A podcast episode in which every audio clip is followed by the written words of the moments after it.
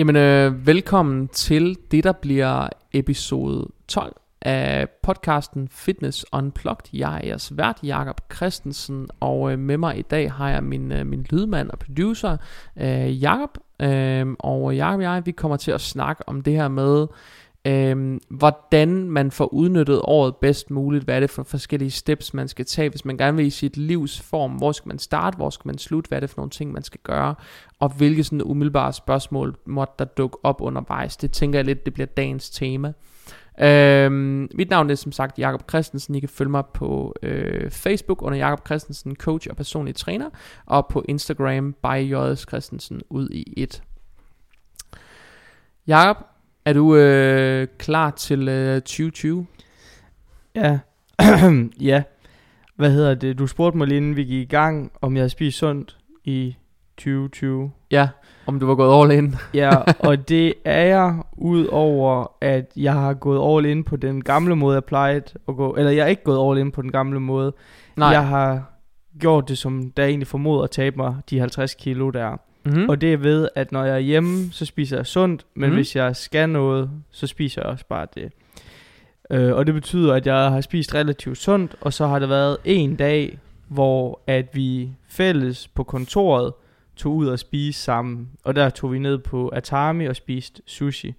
Og der tror jeg, jeg har hamret 2500 til 3000 kalorier. øh, for at være helt ærlig. Skidt byt. Og så spiste jeg bare ikke noget i 25 timer.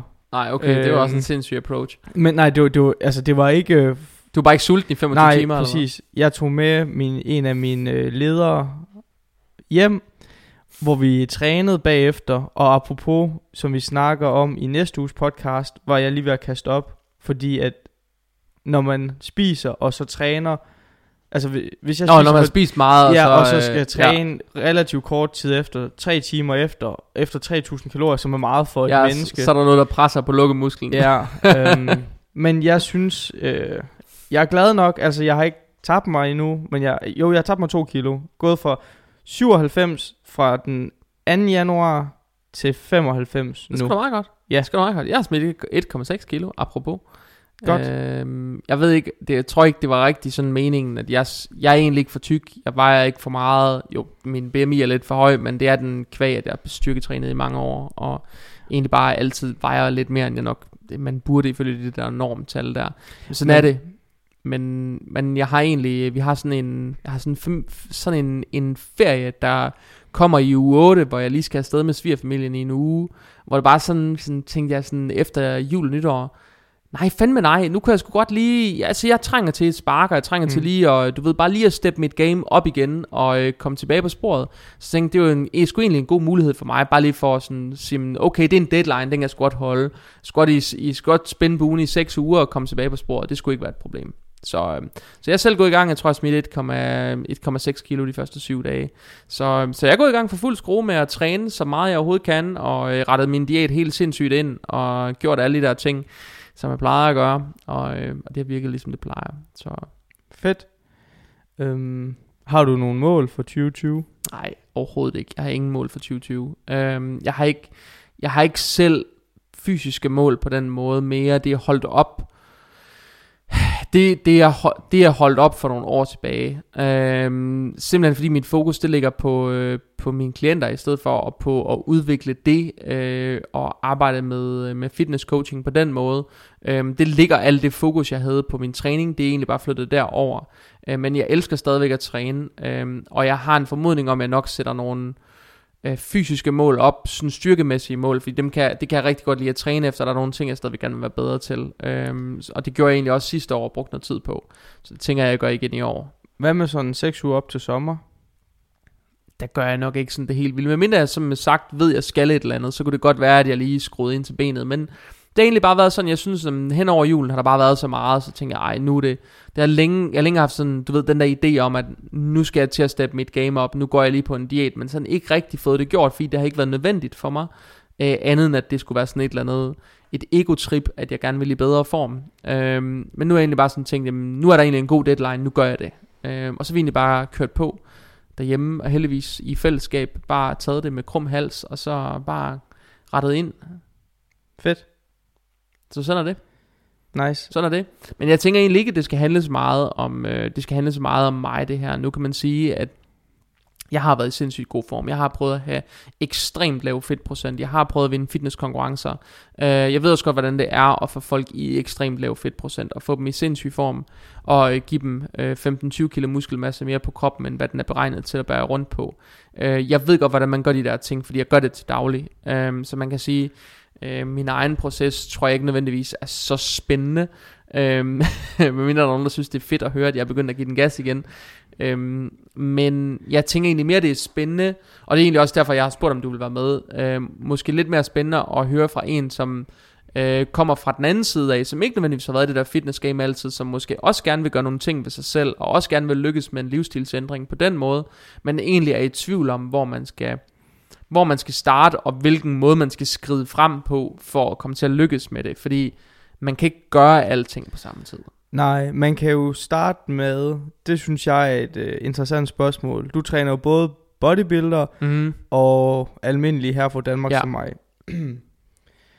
og hvor stor forskel er der på at komme øh, i sommerform versus bodybuilderform? Fordi det tror jeg, det er en ting, folk de tænker meget over. Sådan, hvis jeg skal i form, åh oh nej, så skal jeg lægge mega meget om på min livsstil Ja, i forhold til, at nu ved jeg lidt om det, så jeg ved, at der er stor forskel på, fordi jeg viste dig et billede om, hvad jeg gerne ville til, så siger du, det er ingen problem. Og jeg er sådan, og det er rimelig markeret, men, men det er jo ingenting i forhold til, hvad en... lige præcis. Så, så det kunne være et interessant øh, samtale at have, synes jeg. Enig, og det er jeg faktisk fuldstændig enig i, fordi rigtig mange af dem, der kommer til mig, de, man kan sige, problemet med den kultur, vi har i dag, det er, at sociale medier er sindssygt styrende for, hvad vores kropsideal det er blevet. Øhm, og det, i, man kan sige, problemet med det, det er jo, at vi følger de samme mennesker på sociale medier, så dem, der har mange følgere, følger vi, og dem, der har få følgere, følger vi ikke. Det er jo egentlig problemet med de sociale medier i første omgang. Dem, der får mange følgere, det er ofte nogen, som enten er ekstreme, eller har ekstreme holdninger, eller som er ekstremt sjove, eller du ved, de er i en eller anden, du ved, en eller anden outlier af noget, mm. eller kan noget specielt, ikke? Dem følger vi, dem vil vi gerne følge med i. Og folk, som bare er fuldstændig ligesom os selv, og måske ikke nødvendigvis er, er et eller andet exceptionelt, eller gør et eller andet exceptionelt, men bare er, som de er, de er ikke nødvendigvis lige så spændende. Så helt automatisk er vi draget af nogen, som enten er meget, altså billedligt meget smukke, eller som ser meget ekstreme ud, eller som siger noget meget ekstremt, ved noget meget ekstremt, eller kan noget ekstremt, altså ekstremt dygtige til et eller andet. Øh, det vi altid, dra- vi, vi mennesker nok altid være draget af, folk der har succes, eller folk der er dygtige til noget. Øhm, udfordringen med det, synes jeg er lidt, at den, at rigtig mange af dem, der bliver fuldt herhjemme, som egentlig er med til at sætte trenden for kropsidealer, det er de her ekstreme bodybuildere, som for eksempel er krudtet op til over skyerne, Mm. øh, hvor den menige dansker ikke har en jordisk chance for at vide, hvad der er blevet brugt over, hvor mange år det er blevet brugt, eller hvorfor det er blevet brugt. Øh, det er, man kan ikke nødvendigvis, hvis ikke man ved det, sidde og sige, at der er puttet olie ind i de der body parts, og øh, det er ikke alle, der nødvendigvis vil forholde sig til, gud, hende her, jeg synes, hun er så pisse lækker. Øh, hun har i virkeligheden øh, fået øh, plastikkirurgi i sin kindben og sin øjenlåg, og øh, hendes bryster de er blevet lavet tre gange, og, øh, og hun er blevet fedtsuget forskellige steder, og hun er blevet fået alle mulige læberne og sådan noget, og det har hun så måske fået, du ved, øh, de- de første 10-12 gange, inden hun er fyldt 25, ikke? men hun er fucking lækker på Instagram, og så forholder man sig bare til, så vil jeg se sådan der ud, i stedet for at forholde sig til, hvad er det egentlig, jeg kigger på, hvorfor er det egentlig, jeg gerne vil se sådan ud. Og det samme er jo, at det er jo, det er jo egentlig sådan fitnessindustrien lidt er, fordi fitnessindustrien er lidt en, en, en krydsning mellem det der, altså det er blevet sådan en hybrid mellem plastikkirurgi og steroider og ekstrem træning, ikke også? Så det er sådan lidt, altså ekstrem diæt, ekstrem træning, plastikkirurgi og så brug af medicinske hjælpemidler til at få større buler, ikke? Det er lidt sådan, det er blevet, og det er klart, at hvis man er herre fra Danmark, og det er det, man, hvis først man begynder at klikke på det, så ser man bare mere af det, og man får forhåndsvist dem, som er mest populære. Så man vil se dem formodentlig, som er mest ekstreme. Og det vil sige, at ens verdensbillede, hvis man er rigtig mange timer på øh, Instagram især, så vil man bare blive punket i hovedet hele tiden med nogen, som ser sindssyge ud i forhold til ens selv. Og det er altså der, man skal diskutere med sig selv, hvor går barn for, hvad der er normalt og hvad der er ekstremt. Øhm, hvad er relativt let opnåeligt? Hvad kræver en indsats, men er, er opnåeligt? Og hvad kræver noget mere arbejde? Øhm, Og der kan man jo, hvis man nu tager udgangspunkt i mig, ikke også, Eller, ja, hvis man nu starter med det, at jeg vejer 95 cirka på Mhm. skrivende stund nu. Det tror jeg, jeg kunne stå inden for, hvis jeg står på en vægt lige nu. Ja, ja. Og jeg vil måske gerne til sommer ligge på en 82 kilo. Det synes Ja. jeg er... Det lyder ikke hardcore at tabe 13 kilo på, På 6, 6 måneder. måneder. måneder. Nej.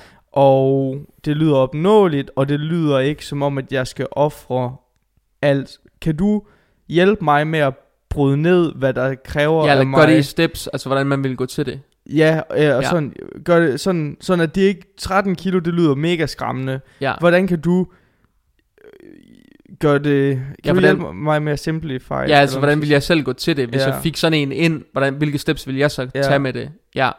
Øhm, for det første, så kan man sige, den ene ting, det er, om der er nogen sådan, altså hvis der er nogen sådan psykiske barriere, hvis der er nogle ting, man gør, hvis man for eksempel tvangsspiser, eller fø- altså, spiser på følelser, eller et eller andet, er der måske nogle ting, man skal begynde at arbejde med, men hvis man så bort fra alt det, og bare kiggede på det fysiske, altså hvad kan man gøre ved det, man, hvor det måden, man bevæger sig på, og ved det, man putter i munden. Hvis man bare kigger isoleret på de ting, og ikke kigger på det andet, fordi det andet bliver straks langt mere komplekst og forhaler processen på forskellige måder. Men hvis man bare kigger på måden, vi bevæger os på, og øh, hvad skal man sige, det vi putter i munden, og hvor ofte vi putter det i munden, så, så sker der tit det, at når folk de siger, nu skal jeg på diæt, nu vil jeg gerne tabe mig, nu skal jeg på slankekur, eller nu skal jeg på kur, eller hvad det nu er. Så i tale sætter man det som om, at du ved, så går man tit fra den ene ekstrem til den anden. Så, så laver man tit den der, hvor man går fra nærmest ikke at træne overhovedet, øhm, til at man skal gå 10.000 skridt om dagen, og man skal træne 6 gange om ugen, og man skal lave en halv times cardio bagefter, ikke også? Og så skal man også lave hit-træning, og så skal man leve af tre salatblade og fire mandler, og så må man slikke på et æble eller et eller andet, ikke? Så det er diæten. Så bliver det meget ekstremt, og det er svært, det kan man ikke. Måden jeg faktisk ville gå til det på, øh, det vil 100% være at starte med måske de første 14 dage, Øhm, de første, den første uge 14 dage, prøv bare at starte med at rydde op i ens kost. Altså start med at kigge på, hvor kan jeg fjerne ting, som ikke fjerner min livskvalitet. Altså som ikke går ud over min livskvalitet, hvor jeg egentlig ikke føler, at jeg mister noget, men hvor vi samtidig nemt kan skære nogle kalorier, uden det koster mig livskvalitet. Fordi det er et godt sted at starte sin diæt. Det er der, hvor man ikke rigtig føler, man er på diæt. Er det så noget for eksempel at gå for øh, Pepsi til Pepsi Max? Og sådan nogle ting? Eller hvad? Kunne det hvad? være, ja? Okay. Kunne det, være, det kunne være, som du selv siger, fra altså almindelig sodavand til light sodavand uden kalorier eller med minimalt kalorier. Øhm, det kunne være det samme med saftevand. Der er også nogen, som drikker rigtig meget saft, uden at tænke over det. Der er nogen, som drikker juice hver morgen, for eksempel, uden at tænke over, om det er jo en grøntsag, eller det er jo en frugt, eller det er jo et eller andet, men der er stadig kalorier i.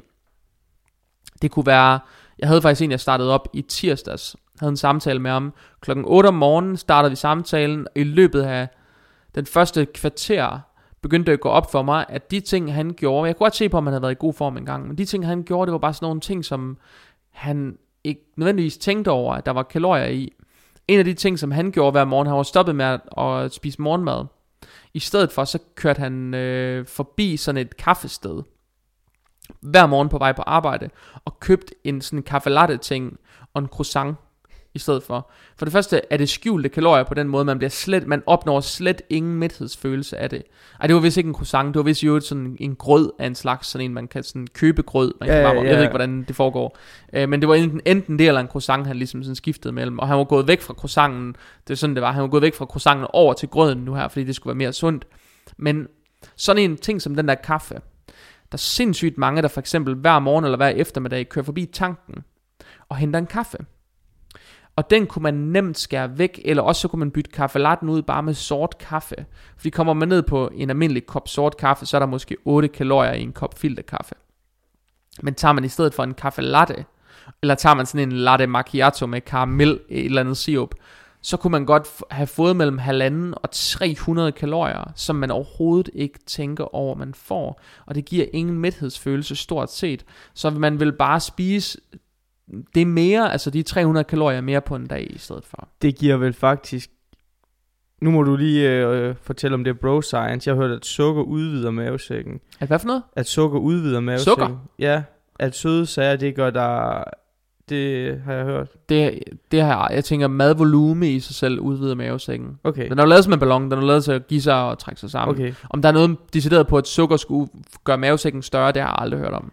Okay, nå, men det, det kan. Aldrig. Det er nok brostein. Nå, men Så hørt om. Fair nok. Men så er det jo stadigvæk, ja, som du siger, skjulte kalorier. Ja, skjulte Øh, kalorier er det sindssygt meget. Men der er mange, der er mange, som er på en arbejdsplads, for eksempel. Mm. Ret almindeligt i receptionen, at der står, at der står måske en skål med, øhm, med nødder i, eller med frugt, eller med øh, slik. Og ofte er det slik. Ofte er det sådan en kruk med bolcher, man går forbi hver dag. Eller også har man en slikdåse inde på arbejdet, hvor der altid er slik i, eller et eller andet. Som man går og rapser i løbet af dagen. Og det er skjult. Hver gang man tager et bolsje og vikler papiret af og stopper det i munden, så tænker man ikke, mm, det var 20 kalorier. Men hvis man nu gør det fem gange på en dag, så er det 100 kalorier, man ikke har tænkt over, man har indtaget. Og hvis man samtidig er vedkommende, der henter en kaffe latte på vej til eller fra arbejde, man også får et glas juice, man kører også remoulade og mayonnaise på sine mader, man tænker ikke over noget med light sodavand eller light saftevand eller nogle af de der ting, så er det faktisk ret mange skjulte kalorier, man får i løbet af sin dagligdag. Så tror jeg, den første uge eller to, der vil jeg gå op i at rydde op i de der ting, og så få fundet ud af, hvor kan jeg finde nogle mere kaloriebesparende alternativer til de ting, jeg gør, som jeg ikke vil undvære, eller kan jeg skrue ned for mængderne til et niveau, hvor jeg stadigvæk føler mig tilfreds, og hvad er det for nogle ting, som jeg egentlig godt kan sløjfe, som egentlig ikke rigtig giver mig værdi, men som jeg bare gør, fordi det er blevet en vane. Det tror jeg er det, jeg vil starte med. Okay. Øh, fordi for folk, som har problemer med de der ting, vægter det altså ret mange kalorier. Det gør det. Og for dem, som ingen problemer har med det, de er måske heller ikke der, hvor de har brug for at tabe rigtig mange kilo, fordi de har måske ikke mange skjulte kalorier. De har måske meget mere styr på det. Det kunne de godt have i hvert fald. Der, en, der kunne godt være en sammenhæng mellem de ting, ikke? Ja, Ja. okay. Øhm, næste step til det kunne være at begynde at sætte nogle simple delmål. Hvis du siger 13 kilo for eksempel fra nu af 6 måneder frem, så kan man sige, at hver måned er det lige over 2 kilo, du skal smide, så når du det. Øhm, det vil jeg sige var relativt opnåeligt. Det er 500 gram om ugen. Det kræver, at man er i et kalorieunderskud af 500 kalorier om dagen. Det kan de fleste klare, og de 500 kalorier kan etableres. Og det er jo egentlig det, jeg tænker, vi skal tale om. Så de kan etableres på forskellige måder. De kunne etableres ved at fjerne 500 kalorier i kosten fra ligevægtsindtaget, vel at mærke i forhold til motionen. Eller også så kunne man gøre det ved at fjerne nogle af dem på kosten, og så supplere med motion. Det kunne også være en måde. Øhm, og det jeg egentlig plejer at starte med at gøre med folk, det er, jeg plejer altid at spørge dem, hvor meget de gerne vil træne under forløbet. Altså hvor meget det er realistisk, de træner, og hvor meget de træner nu. For de fleste sker der det, når jeg spørger dem om det, det er, at de siger, om den sidste periode har de ikke fået trænet så meget, som de gerne vil, men de vil gerne øh, træne måske, nu siger jeg fire gange om ugen, og det kan være, at de har været de sidste par måneder eller par uger, de kun kommer afsted to-tre gange, eller også har det ikke været sammenhængende, eller de ikke har haft styr på det. Men de vil måske gerne op på 3-4 gange om ugen, eller fem eller et eller andet. Men lad os nu tage udgangspunkt i fire, Hvis man så er vant til at bare træne et par gange om ugen, for eksempel, har gjort det de sidste par måneder, så to styrketræningspas mere på en uge i gennemsnit. Den første uge er det ikke sikkert, at det vil gøre så meget for en. Det vil give noget efterforbrænding og noget mere forbrænding og noget. Men på sigt, hvis man begynder at lægge det sammen hen over en lang periode, så vil det begynde at give et afkast. Øhm, så det, jeg synes, det første gode step er at kigge på, kan man styrketræne, hvis man styrketræner, kan man så styrketræne mere, eller hvis man dyrker noget andet træning, kan man så træne mere? Altså, er der, hvor kan man intensivere sin indsats? Og man skal ikke bare træne 7 timer om dagen. Men er der nogle steder, hvor man egentlig, man egentlig gerne vil gøre noget mere, men man bare ikke får det gjort, så synes jeg, så er det det første mål at sætte. Så få det gjort. Okay, hvad med hensyn til træningen? Er det tit der, du ser, at folk kan øh, hente nogle kalorier? For eksempel, en ting er, at der er vel mange, vil jeg tro, hvor de... Øh, jamen, jeg træner, og så, når du, de så fortæller dig, hvordan du, de træner, så sådan... Okay, men, men det du træner, det du når på en time, kan du egentlig nå på et kvarter. Forstår Ja. du, hvad jeg mener? Altså, Ja. Og så på den måde kan du jo så på samme tid måske forbrænde tre gange så meget, eller sådan noget. Ja, jeg ved ikke, om man kan forbrænde tre gange så meget, eller sådan, det, det forhold, jeg forholder mig faktisk sjældent til, hvad man forbrænder okay. på en styrketræning. Nå, men jeg mener også med, måske øh, motion eller what, øh, kombination et eller andet. Jeg kigger ikke så meget på, hvad man forbrænder på en times træning. Det er faktisk sjældent forbrænding, der er mit fokus. Mit fokus ligger oftest på, man kan sige, de klienter, jeg har, det er oftest nogen, der kommer og spørger mig om hjælp til ændring af kropskomposition, altså øget muskelmasse ned i fedtprocent. Mm. Øhm, og man kan sige, at i den sammenhæng kigger jeg meget på, udnytter du den tid, du bruger i centret optimalt? Skaber du optimalt muskelnedbrud med den form for træning, du dyrker, og måden, du træner det på? Eller er der nogle steder, hvor du kan intensivere din indsats relativt nemt på den samme tid, hvis man kan sige det sådan? Og ofte, de klienter, jeg har, de kan øge deres indsats, de kan træne med højere intensitet. Man kan sige, om du træner med, lad os sige, om du træner med 50% indsats, 75% indsats, eller 100% indsats i en time, det er stadig en time. Så oftest så starter jeg med at kigge på, hvad kan de intensivere, hvor kan de hente noget henne. Øhm, og udelukkende ud fra et udgangspunkt om, at så får de dels skabt et større restitutionsbehov, de får mere effektiv udnyttelse af deres kalorier, og de skaber formodentlig en større efterforbrænding med det arbejde, de laver. Fordi hvis man kigger på et squat for eksempel, hvis man så sammenligner og siger, okay, jeg render og squatter øh, 80 kilo, øh, lad os sige 80 kilo 10 gange af sæt, ikke?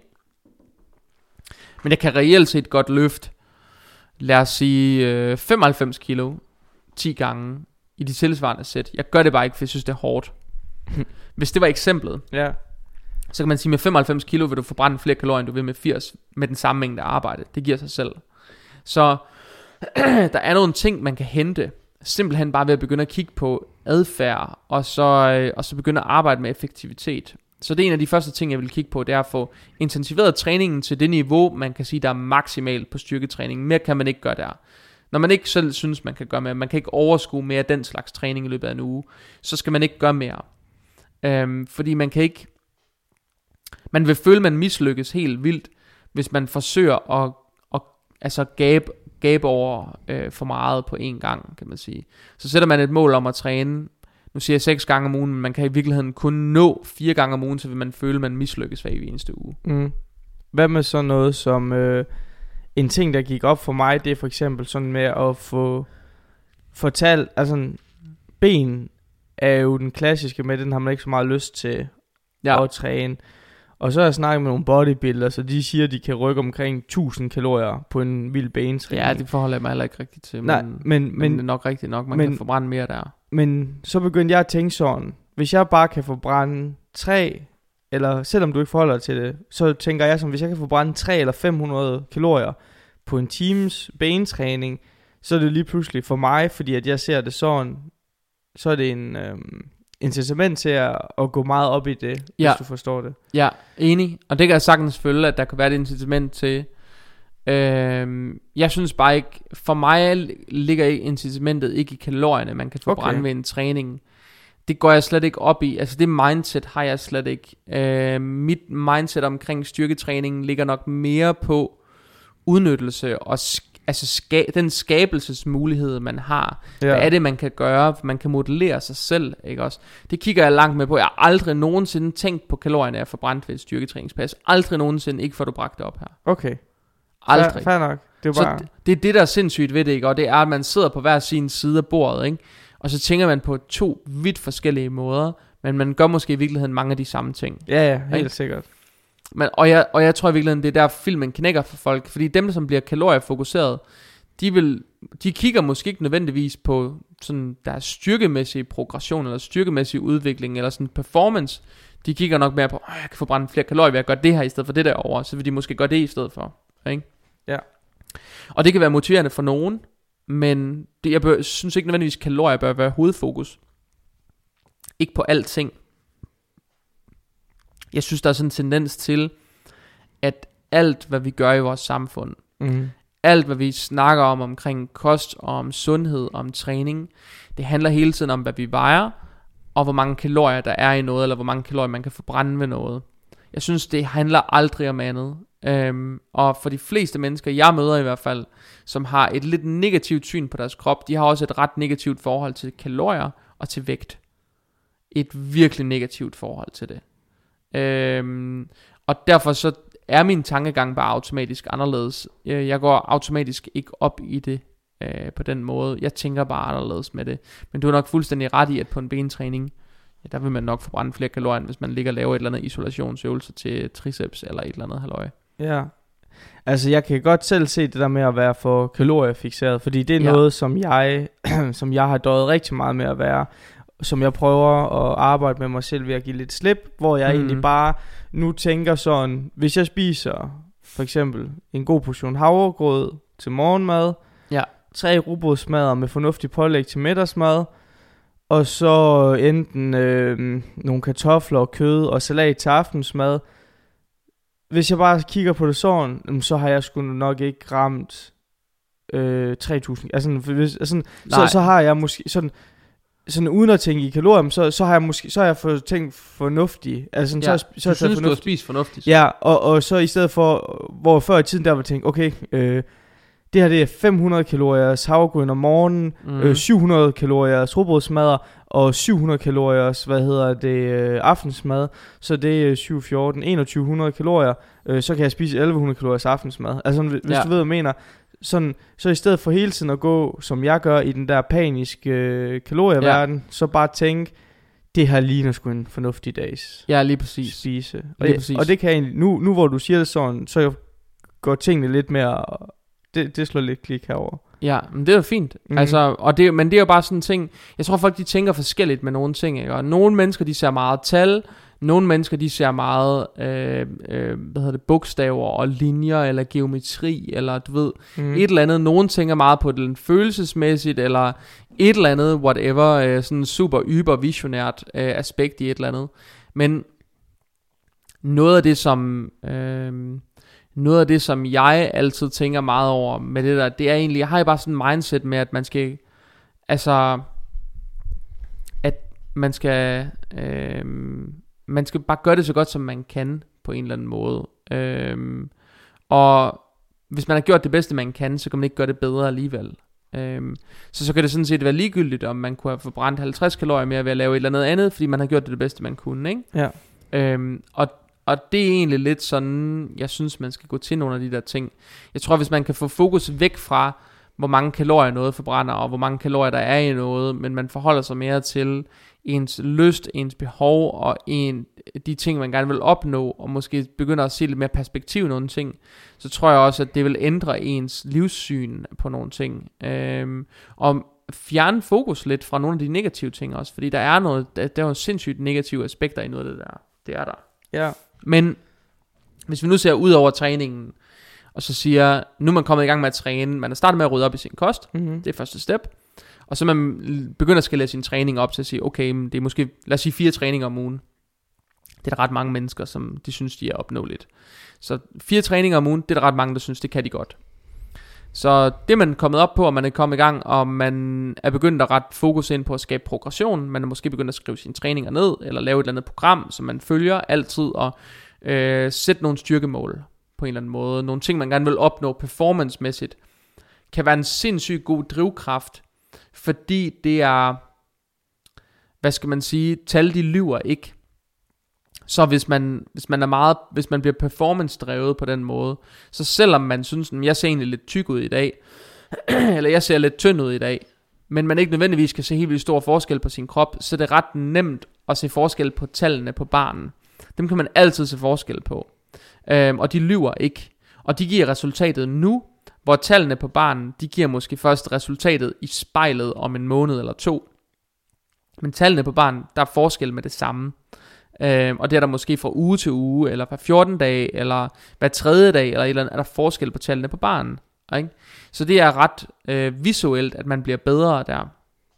Derfor anbefaler jeg egentlig, at man sætter nogle simple styrkemål, ting man gerne vil opnå, eller bare øvelser eller muskelgrupper, man gerne vil være bedre på. Øh, hvis man gerne vil udvikle sin ryg mere, bør man nok ikke stå og kigge sig selv i spejlet med ryggen til hver evig eneste dag. Så bør man nok ændre sin indsats på sin rygtræning for eksempel. vil man gerne være bedre til bænkpres, så hjælper det nok ikke at stå og glo sig selv i spejlet og se, om ens brystmuskler er blevet større efter hver træning. Så skal man nok koncentrere sig om at forbedre sit bænkpres.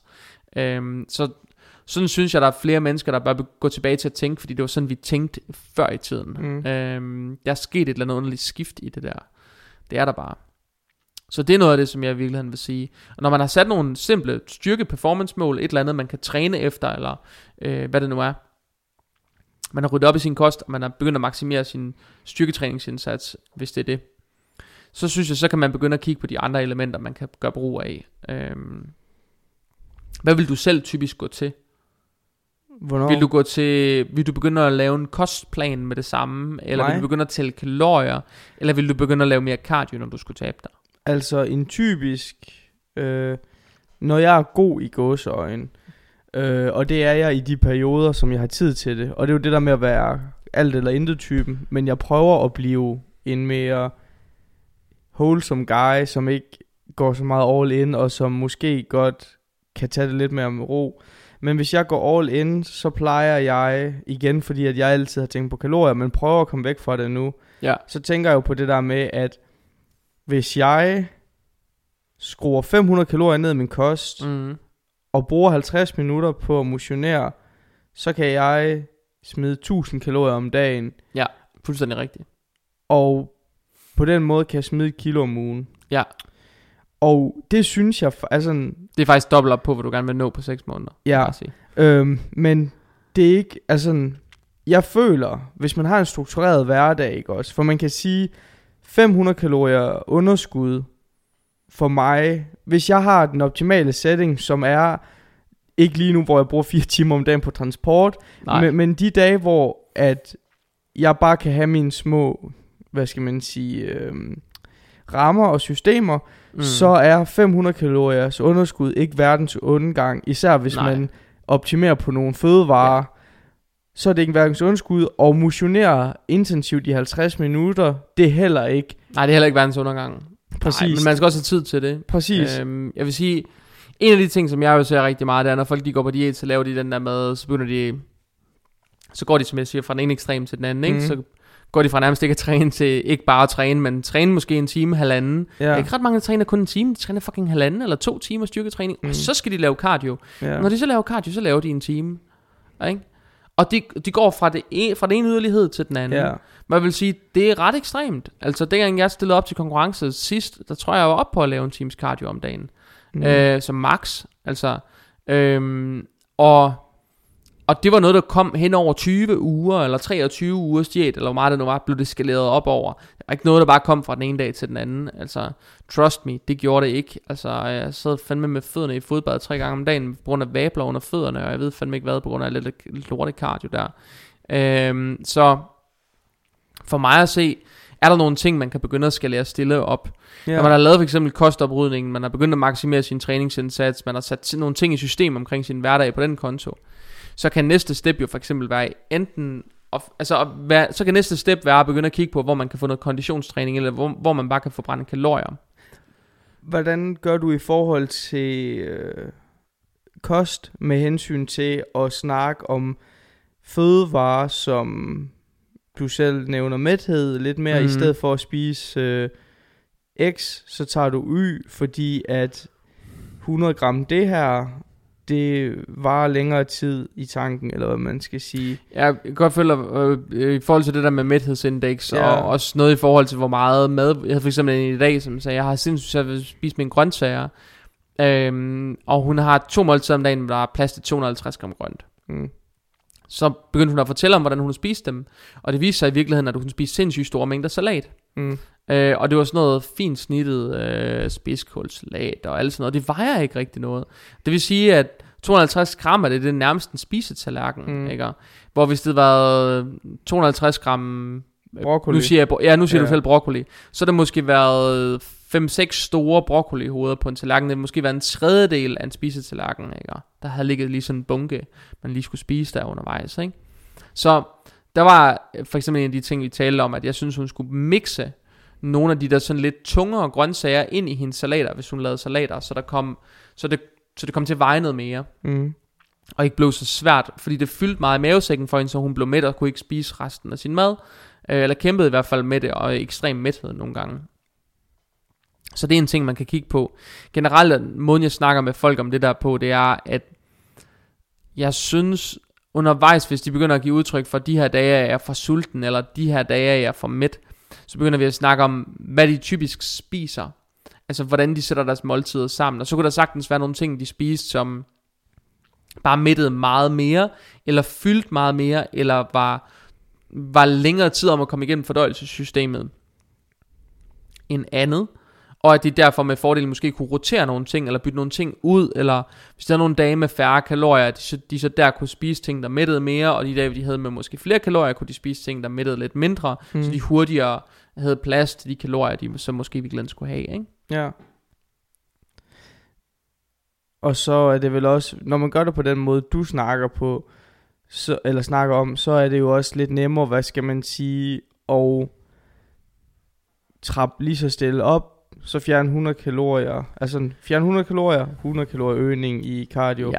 og så gør man det på fire uger eller sådan noget, i stedet for hvor, som jeg sagde, at jeg vil gribe det an. Of, typisk, du Ja, du vil være typisk- offensiv, jeg vil være defensiv. Ja, præcis. Ja. Og, og jeg siger, altså, og det er jo igen, hvad der virker til personer, og jeg kan jo tale for mange års erfaring nu, at min, det virker sgu ikke så godt for mig altid. Det er tit, hvor at den klassiske med, så brænder man ud, eller Ja, noget men- i den stil. Men jeg tror faktisk, lige netop det du siger der, det er hovedpointen, at man mm. Brænder ud. Ja, Det er faktisk det er faktisk et rigtig, rigtig godt ord på præcis det her. Folk de brænder ud. Man kan godt på lån tid, hvis man ved, jeg skal kun gøre det her i 14 dage, så ved man, jeg kan godt træne en time om dagen, jeg kan godt lave en times cardio ved siden af. Det er ikke et problem. Og jeg kan godt sulte mig selv, hvis jeg får et eller andet for det, eller det betyder et eller andet for mig. Så kan man mm. godt gøre det. Man kan måske også gøre det i 4 uger, eller 6 uger, eller 8 uger. Men man kan ikke gøre det resten af livet. Hvor måden, jeg snakker om det på, er lidt sådan i defensiven. Egentlig start med at gøre så lidt, som du kan, for at få det resultat, du gerne vil have. Når du så ikke får det længere, jamen som jeg siger, hvor kan du få mere bevægelse ind? Det var egentlig, det snakkede jeg om lidt øh, for et kort øjeblik siden. Kunne for eksempel være sådan en ting med, hvis man er sindssygt inaktiv, man ikke bevæger sig ret meget ud over til træningen, så kunne det være at starte med at sætte et skridtmål. Altså alle har en smartphone med en skridttæller i. Så kunne det være, hvis man kan se, at jeg går 1500 skridt om dagen i snit, det vil være ret let. mm. Så kunne det være, at man sagde, "Mm, jeg sætter et mål om at komme op på 4.000. Ikke?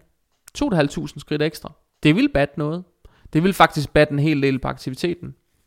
Og man kunne også sætte et mål om at komme op på 6.000 og Mm. 8.000 og 10.000, hvis man vil. Jeg synes ikke, man skal sætte noget der er højere, fordi det bliver bare... Det, det, det bliver skruen uden ende. Ja. Men det kan man godt gøre. Ja, fordi 10.000, fordi nu taler jeg så erfaring, 10.000, det er opnåeligt. Ja, Øh, Det er det. For de fleste, alle mennesker kan gå 10.000 skridt. Ja. Det tager noget tid at bare gå dem. Altså, for, Jeg hvis man bare går for at gå. Præcis. Øh, jeg har prøvet at opnå de der... Der var en dag, der gik jeg... Altså, nogle gange er jeg skør, så jeg gik en dag for sjov. Der gik jeg bare et halvmarathon for sjov. Det er 30.000 skridt. Det er skørt. Ja, Det er sindssygt. det er 30.000 skridt. Da jeg kom hjem fra den tur, så er gået 29.600 whatever Ja, kalorier okay. har gået. Og så er det bare sådan... Hvis, så det vil sige, hvis du sætter dig op, fordi der er mange, der har de der 20.000 kalorier challenge i en måned, eller, nej, 20.000 skridt i en måned, eller sådan noget. Ja, stil. det vil jeg aldrig gøre. Nej, så kan du jo se, så hvis du lige, hvis, hvis du lige pludselig mangler, hvis klokken er 6, og du mangler 4.000 skridt, så er det ned at handle, eller Ja. gå en tur rundt om bygningen, så, eller rundt om blokken, eller et eller andet, så er du i et godt stykke, fordi så når du kigger, så er du allerede, når du er gået et stykke, så kigger oh, jeg har allerede 2.000 skridt, så er det nemt at finde dit Ja, ja, lige 2.000 præcis. sidste.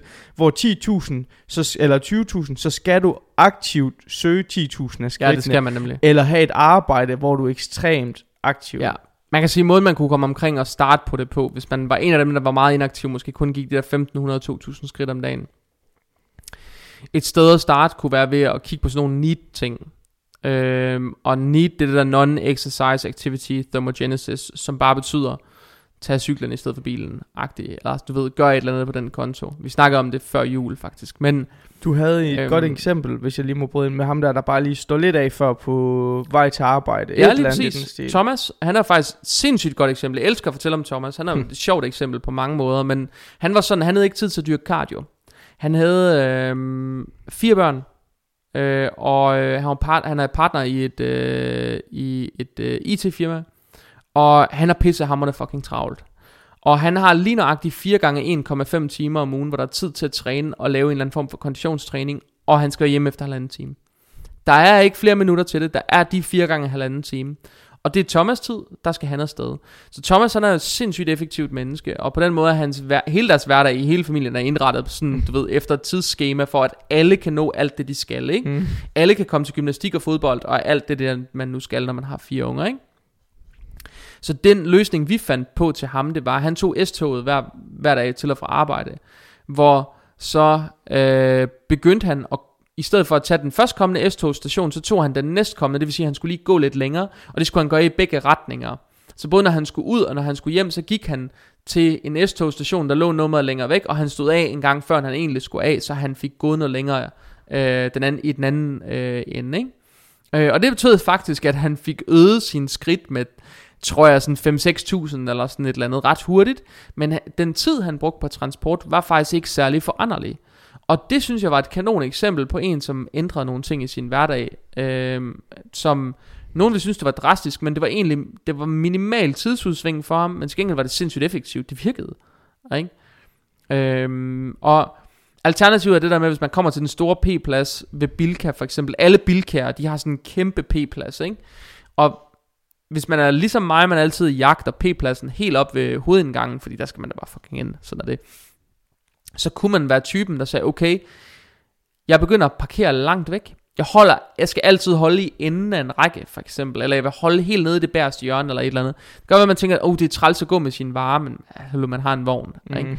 Men til gengæld så får man nogle skridt ind hver vej, fordi man skal gå til og fra bilen og indgangen. Mm. Ikke? Og det koster måske 5 minutter ekstra på indkøbsturen, at man laver det stunt. Til gengæld får man måske nu siger jeg 750 skridt mere i hver retning, eller 1000 skridt mere i hver retning. Det er faktisk godt givet ud ja, på sådan en tur. det ikke? er meget realistisk sagt. Det er det faktisk. Så det er sindssygt godt givet ud på sådan en tur, og det er reelt set er måske noget, der koster 5-7 minutter på en dag. Ikke? Det er ikke engang nødvendigvis noget, man ville tænke over, man havde brugt tid på, når man kom hjem. Så øh, sådan nogle steder kan der være noget at hente. Mm. Hvis man altid er typen, der tager elevatoren op og ned i sin, øh, den ejendom, man bor i, eller på jobbet, eller et eller andet, så kunne man begynde at tage trapperne. Ikke? Man kunne begynde at gøre nogle af de der ting, hvor man kan gå noget mere, eller man kunne bruge sit have sænkebord noget mere, så man kommer op og stå. Man kunne gøre rigtig mange ting for at få flere skridt ind. Rigtig meget. Det kunne man. Ja. Det er nogle små gode, altså sådan, man kan sgu være kreativ omkring det, synes jeg. Øh, og det Sagtens. synes jeg, Thomas øh, eksemplet er et rigtig godt eksempel på. Thomas eksemplet, han er jo sådan et eksempel på, hvordan man kan være en fintunet maskine, og så bare levere hver evig eneste uge, fordi det gjorde han faktisk. Øh, jeg ja. tror, han var sådan en, jeg tror, jeg havde ham i forløb i, øh, jeg er tilbøjelig til at sige 50, 45 eller 50 uger, eller sådan et eller andet. Det er ret lang tid. Ja. Øh, det er meget tæt på et år, jeg havde ham samlet set, tror jeg. Og han leverede styrkemæssige resultater tæt på hver evig eneste uge. Altså stort set uden undtagelse hver evig eneste uge, i hvert fald på et eller andet. Ikke? Han blev altid bedre på en eller anden parameter. Han havde altid sindssygt meget selvindsigt. Og der var altid et eller andet, vi lige kunne fintune og gøre lidt bedre. Ikke? Og det betød bare, at han blev bedre. Øhm, og han havde tålmodighed og, øh, og var villig til at stå distancen, kan man sige. Og gøre de ting, der skulle til. Fordi han havde et mål, og han vidste godt, at der er simpelthen nogle grænser det mål, det skal puttes ind i, så må det tage lidt længere tid, for jeg har ikke mere tid end det her, så må vi gøre det, vi kan med den tid, vi har. Og det betyder, at han alligevel kom i mål, så det er jo bare et find, sindssygt fedt eksempel på, at ting kan lade sig gøre. Ja. Så jeg vil starte med skridtene. Personligt er jeg selv mere motiveret af at dyrke x antal minutter konditionstræning, fordi jeg ved, når minutterne er gået, så er jeg færdig. I stedet for, at jeg skal gå x antal skridt, så ved jeg, når minutterne er oversat, done. Øh, og sådan er det lidt vekslende med klienter. Nogle er meget motiveret af sådan ting som skridt. Andre er meget motiveret af minutter. Så, øh, så det er nok lidt med, hvem man er, hvordan man lige skal gribe det an. Ja. Men man kunne sagtens sige, jamen jeg er slet ikke vant til at gå ret meget. Jeg går for eksempel aldrig en tur. Kunne man sagtens sætte nogle simple mål om, at jeg skal gå tre ture om ugen på en halv time for eksempel. Det giver også nogle skridt. Ja. Ja, så kunne man jo eventuelt, altså der, uanset hvor du bor, så er der et eller andet at lave. Altså sådan, om det er ja. gå en tur i en skov, eller hvis du bor i en større by, så sæt tre mål, vær turist i egen by. De her tre ting, som du aldrig vil have set normalt, gå ja. derhen. Et eller andet. Altså vi, min mor, hun bor øh, fem minutter væk i bil, og det tager måske et kvarter på gåben eller sådan noget. Sidste gang til julefrokost for eksempel, her i julen, godt eksempel, der besluttede vi, fordi ikke på grund af alkoholen faktisk, til en julefrokost, fordi ingen af os drikker derhjemme sådan rigtigt. Altså en snaps og en øl, det er det. Men der besluttede vi faktisk at sige, skal vi ikke gå derhen, og så gå hjem igen. Det var rigtig godt vejr den dag, sindssygt godt vejr. Det regnede ikke eller noget, solen skinnede, det var nærmest en af de ene solskinsdage, der var sidste december, ikke? Og altså, okay, så går vi derhen. Der var 2500 skridt hver vej, det vil sige, at vi fik 5000 skridt, i stedet for at gå over til bilen og køre i den. Det tog cirka et kvarter hver vej. Vi fik noget frisk luft. Det var faktisk rigtig rart lige at få os bevæget Mm. inden. Og det var ikke noget, der tog os ret meget mere tid. For det kan godt være, at to, bilturen tog 5 minutter, men vi skulle også bruge to og et halvt minut hver vej over til bilen. Så reelt set har vi måske sparet, nu siger jeg, vi har måske brugt 7,5 minut mere i hver ende eller yeah. eller andet. Men det er måske 7,5 minut, der er givet godt ud på en kort tur, som er overskuelig. Altså alle kan overskue at gå en tur på et kvarter. Ja, Alle. ja. Ja, så jeg ved ikke om... Øh, det har faktisk været mange gode ting, vi har været inde og vende, synes jeg. Sådan, hvordan man kan starte. Øh, Ja. Komme igennem 2020, have nogle gode ændringer og sådan noget, synes jeg. Ja, der er masser af gode ændringer, man kan tage fat på i hvert fald. Øh, og en simple sted at starte, det her jeg virkelig har nævnt, ikke? Øhm, og jeg vil så også godt sige, at på et eller andet tidspunkt kunne det godt være, at man fik behov for at gøre mere. Ja, Man fik for eksempel behov for, du nævnte det selv på et tidspunkt, du ville tælle kalorier, du ville tælle måltider som kalorier og sådan noget. Men på et eller andet tidspunkt kunne det godt være, at man fik brug for at være mere systematisk med, hvor meget man spiser. Og der vil enten en kostplan eller måske kalorietælleri komme ind i det billede. er det også for almindelige mennesker, eller er det mest for folk, som... Det er for alle. Okay, Det er for alle. Det er jo en måde at monitorere mængde på. ja. Man kan sige, at nogle mennesker taber sig jo også helt vildt godt ved bare at begynde at adfærdsændre. Mm. Men det er ret få mennesker, der er gode til permanent at adfærdsændre. På den måde, frivilligt, uden, uden vejledning, bare gøre det. Altså, Ja. det er, menneske, det er mennesker ofte dårlige til. Så de kan måske godt gøre det, hvis de har læst en eller anden bog, eller fået en eller anden fix idé. Men at gøre det permanent, er der ret få mennesker, der er gode til at eksekvere mm. på. Så jeg vil sige, at de fleste, de henvender sig jo til mig for at få hjælp til en diæt, Ja. øh, eller til muskelopbygning. Begge dele kræver noget kostkontrol øh, i mængder øh, og sa- kostsammensætning. Og om man tæller kalorier, eller man bruger en kostplan, er nok lidt et temperamentsspørgsmål, tror jeg. ja. Ja, det vil det jo være. Det synes jeg, det er. Personligt synes jeg, det er sindssygt tidskrævende at tælle kalorier. Mm. Jeg synes, det er tidskrævende, frem for at lave en kostplan, der altid er fremme. Ja, det har du ret i. Jeg tror bare, folk som os, om du går op i kalorier eller ej, så ved du også, hvad der er i mange ting Ja. på gefylen. Og ja. det gør jeg jo også ved en, hvad skal man sige, en arbejdsskade i gåsøjne. At, at, at du siger dululul ind i hovedet, og så ved du cirka på øjemål, hvad der er i det her. Ja. Og det tager jo noget tid at lære sådan noget. Øh, men for folk, der aldrig har gjort det, så er det meget tidskrævende. Enig. Med at vægten frem, og lommeregneren frem, og tage lidt fra, til lidt til, og skal måle alle tingene, og Ja. sådan noget. Så, så det gad jeg heller ikke på den måde. Når jeg tæller kalorier, så er det også bare sådan, Nå, cirka, cirka, cirka. Men det er også meget, hvis man aldrig har gjort det før, så er det hele tiden noget stor veje, eller lave en eller anden opskrift, tilrette en eller anden mm. opskrift, så man kan spise den inden for sine makroer. Ikke Ja. bare kalorier, men også makroer Ja. måske, ikke? Og så begynder det, man at nå derhen, hvor det koster noget tid. Og hvis ikke man er vant til at bruge den tid, eller ikke sådan kan overskue, hvordan går jeg til det på en eller anden smart måde, så bliver det meget krævende, altså så kræver det meget energi. Og der kan man sige en kostplan, hvor der bare står, du skal spise det her i den her mængde vej dag. Bum, Jamen, Ikke? tælle kalorier kan vel godt tage en halv time om dagen. Det kunne også tage en time for nogen. Ja. Altså der er virkelig nogen, der bruger meget tid på sådan nogle, på sådan nogle ting, som for nogle mennesker er ret simple, er for andre mennesker sindssygt komplekse. ikke? ja. Det er det. Så for at runde, eller sådan roundup, eller man skal sige, så er det som, find ud af, hvad dit mål er, Ja. find ud af, hvad det kræver at komme derhen, Mm-hmm. og så gør det så nemt og overskueligt for dig som overhovedet muligt. Ja. Og som du siger, gør det så nemt, nej, sådan, find den nemmeste måde at komme derhen på. Ja. Lad være med, man skal, man skal lade være med at brænde sit lys i begge ender. Ja. Man skal, du, du kan snakke om at være udbrændt, gjorde du ikke det? Man bliver Jo, udbrændt af det. Præcis. Man skal passe på, at man ikke bliver udbrændt. Øhm, det synes jeg faktisk er det aller, aller vigtigste fokus. Man er nødt til at, at gøre det, at gå til det på en måde, som er bæredygtig, som man kan blive ved med at gøre i, i lang nok tid, mm. til man når sit mål. Og hvor, man også, hvor der også samtidig er nogle ting, man kan holde fast i, når man har nået sit mål. Hvor man kan drosle noget af det ned, men samtidig holde fast i noget andet af det, så man faktisk kan, kan vedligeholde det. Øhm, og det synes jeg, man skal være meget bevidst om. Øhm, og det er derfor, jeg snakker om, start med at adfærdsregulere på nogle ting, som man ikke vil mangle på den måde. Derefter så begynder at lave simple ændringer, som har en stor betydning.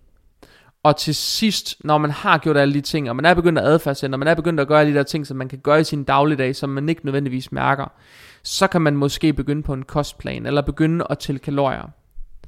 Og så kører man egentlig lidt derfra og intensiverer bevægelse og skruer ned stille og roligt for maden. Men jeg synes, man bør begynde at tage de steps, man kan gøre, uden det koster en livskvalitet. Fordi det tror jeg, man vinder mest ved. Det vil føles mindst diætagtigt, hvis det giver mening.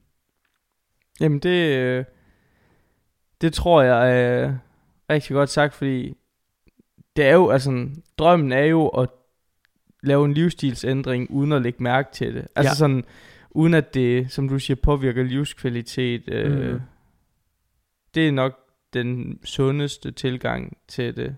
Ja. Og jeg kan faktisk rigtig godt lide, der hvor jeg vil gå all in, så kan jeg rigtig godt lide, at du lidt siger det der med at sådan, gøre mindst muligt for det. Altså sådan, eh, og det skal ikke lyde som en lad med, men, men lad være med at over, altså gøre det svært for dig selv, inden det Lige præcis. Man være. skal ikke gøre livet svært for sig selv, end det Nej. burde være. Der er sgu nok at se, altså sådan, der er nok ting, der kan gøre et liv besværligt. Lige præcis. Og man kan sige, hvis det i u 1 er nok at gå gå frem fra at træne to gange om ugen til fire gange om ugen, og øh, begynde at gå fast, lad os sige, eller bare begynde at lave en kostoprydning. Hvis det er de første 14 dage er med til at give 2-3 kilo, hvorfor skulle man så være startet med at træne 6 gange om ugen og lave en times cardio for at opnå det samme resultat? Ja. Fordi det kunne godt være, at man på et tidspunkt nede ad tidslinjen fik behov for at lave meget konditionstræning. Men hvis man allerede er oppe på at lave en time om dagen, og man har været det fra starten af, og nu er det 14-15 uger siden, man er begyndt, er det så realistisk overhovedet at tale om at begynde at lave endnu mere end en time? Mm.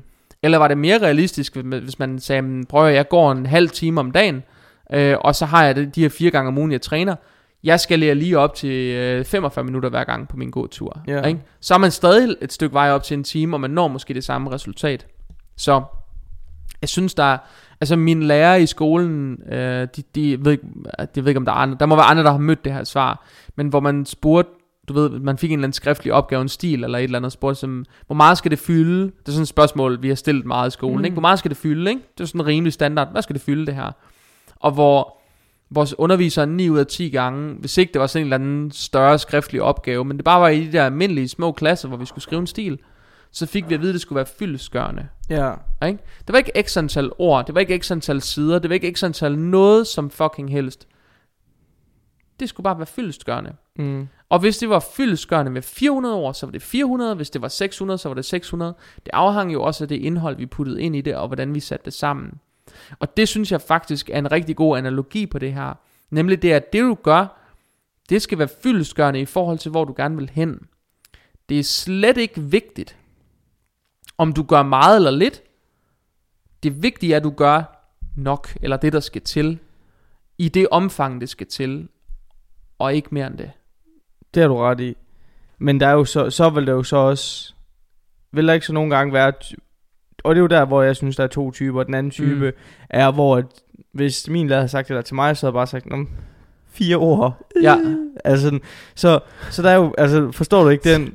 Øhm, fordi jeg synes, du har helt ret i, fordi fyldeskørende, så kan man jo skrive det, og så må man, når du kan sætte, øh, når du kan rejse dig og sige, jeg har gjort det, jeg mener, der skulle til Ja, det er den mest ideelle, fordi nogen kan sige det på 400 år, og nogen kan sige det på 600. Der er bare folk som mig, som er nødt til at sige, det skal fylde 450. Ja, du- fordi ellers slækker man ud af. Og det er ikke fordi, at man er øh, doven eller noget, men det er bare sådan, man er nødt til at have noget målbart eller sådan. ja lige præcis. Det er de to typer mennesker, der er i godsøjne, synes Og- jeg. Og jeg tror også, det handler om, hvor man får det ind hen. Altså får man det ind med modermælken, for eksempel fra de, øh, fra de små klasser, ikke også? Øh, og, eller fra helt fra man var barn af, hvordan, så vil man tænke anderledes, når man bliver voksen. Øh, og det betyder noget, øh, og det betyder det resten af livet igen, uanset hvad det handler om. Mm. Fordi alt, hvad vi gør som voksne, det, det udspringer på en eller anden måde rigtig meget af, hvad vi er blevet udsat for som børn, og hvad vi er blevet bedt om, øhm, og hvorfor vi er blevet bedt om det. Øhm, så så der, der er rigtig mange af de der ting, der hænger sammen. Men jeg håber i virkeligheden, det her det var med til at give en eller anden form for tidslinje. Jeg håber, I synes, det var spændende at lytte til Jakobs og min snak. Øhm, og hvis I er glade for at lytte til min podcast her, så øh, gør mig den kæmpe tjeneste, at I hopper ind på den podcast, der vi bruger, om det er iTunes, eller om det er Spotify, eller en af de andre, og, øh, og abonner på podcasten, stik den en anmeldelse, hvis I har mulighed for det, giv den fem stjerner, og skriv meget gerne, hvorfor I giver den en god bedømmelse, fordi det er med til at give den en bedre ranking, og det betyder, at det giver flere lyttere, og i virkeligheden bare meget mere podcast til jer. Øhm, så det var alt for nu. Tusind, tusind tak, fordi I lyttede med på den her nytårsspecial. Øh, jeg håber, I er glade for podcasten. Den er tilbage, den er kommet for at blive. Så, øh, så jeg håber, I fortsætter med at lytte med. Det var alt for den her gang. Vi, øh, vi lyttes ved rigtig meget mere i det nye år. Og så øh, tusind, tusind tak for nu. Vi ses. Ha' det rigtig godt. Hej.